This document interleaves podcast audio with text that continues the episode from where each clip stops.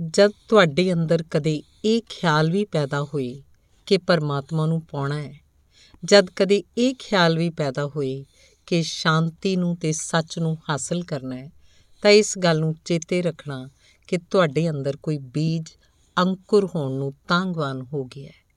ਇਸ ਗੱਲ ਨੂੰ ਚੇਤੇ ਰੱਖਣਾ ਕਿ ਤੁਹਾਡੇ ਅੰਦਰ ਕੋਈ ਦਬੀ ਹੋਈ ਚਾਹਨਾ ਜਾਗ ਰਹੀ ਹੈ।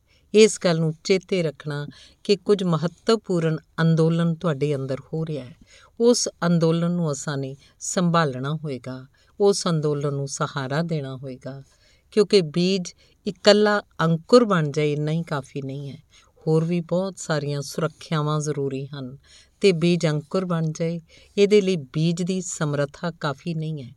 ਬਹੁਤ ਸਾਰੀਆਂ ਸਹੂਲਤਾਂ ਵੀ ਜ਼ਰੂਰੀ ਹਨ। ਜ਼ਮੀਨ ਤੇ ਬਹੁਤ ਬੀਜ ਪੈਦਾ ਹੁੰਦੇ ਹੈ।